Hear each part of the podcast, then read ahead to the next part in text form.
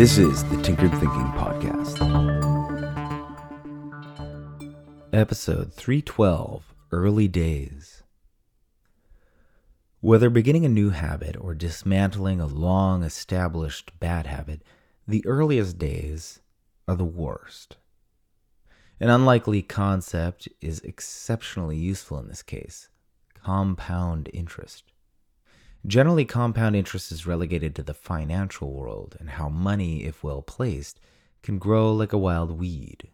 Most middle school math programs will send home their pupils with the challenge to barter a new system of allowance with their parents. One cent this month, and simply double each month. Next month, two cents. And after a whole year, a parent has only dished out forty dollars and ninety-five cents total. Seems like a deal, but just after three years, the allowance has risen to over a billion dollars.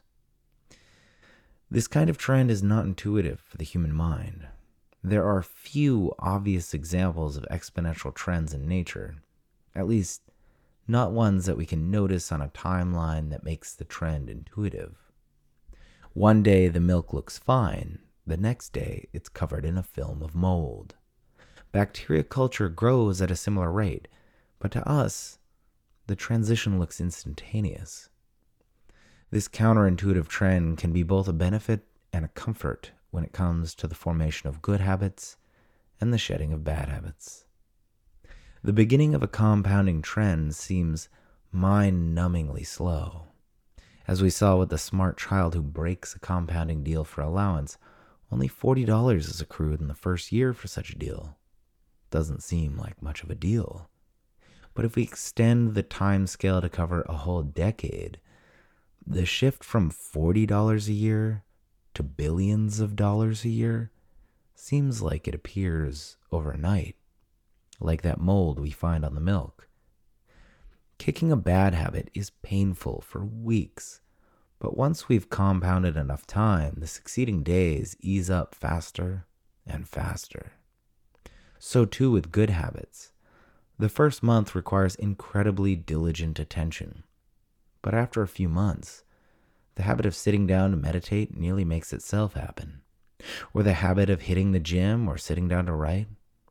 Any of these good habits compound in terms of connections within the brain, and soon we have a habit that is robust beyond belief.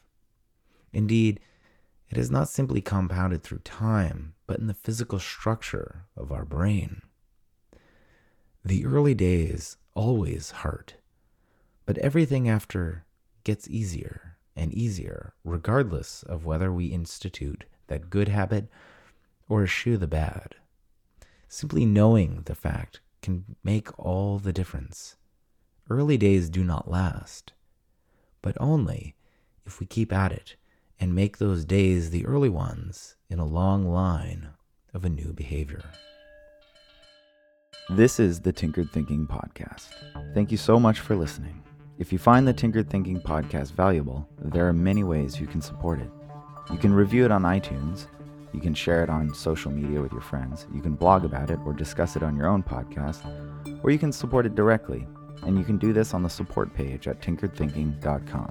Both one-time support and monthly subscription support options are available. Thank you for your support of the show.